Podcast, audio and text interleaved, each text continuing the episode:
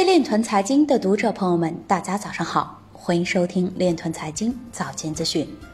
今天是二零二一年六月三日，星期四，农历辛丑年四月二十三。首先，让我们聚焦今日财经。爱尔兰及欧洲议会议员希望在欧洲实施更加严格的稳定币和加密货币法规。欧洲央行表示，缺乏官方数字货币的国家，其金融体系和货币自主权可能面临威胁。央视新闻报道，警惕虚拟币投资骗局，莫盲目跟风投机。新华社报道，不能让高耗能矿场挤占宝贵资源。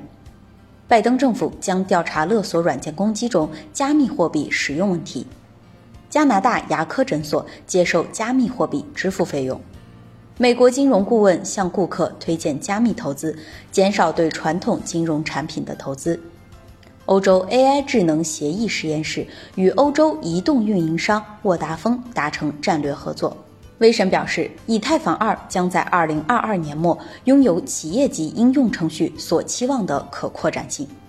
俄罗斯央行行长表示，央行数字货币是俄罗斯金融体系的未来。今日财经就到这里。下面我们来聊一聊关于区块链的那些事儿。记者从市金融监管局须知，为加快推进北京冬奥会数字人民币受理环境建设，弘扬奋斗者精神，结合二零二一北京消费节安排，北京市启动“精彩奋斗者”数字嘉年华数字人民币试点活动。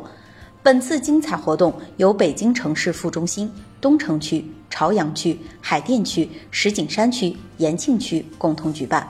通过精彩平台向成功预约报名并中签的消费者发放二十万份数字人民币精彩红包，每份精彩红包金额两百元，可在本市近两千家指定商户无门槛消费使用。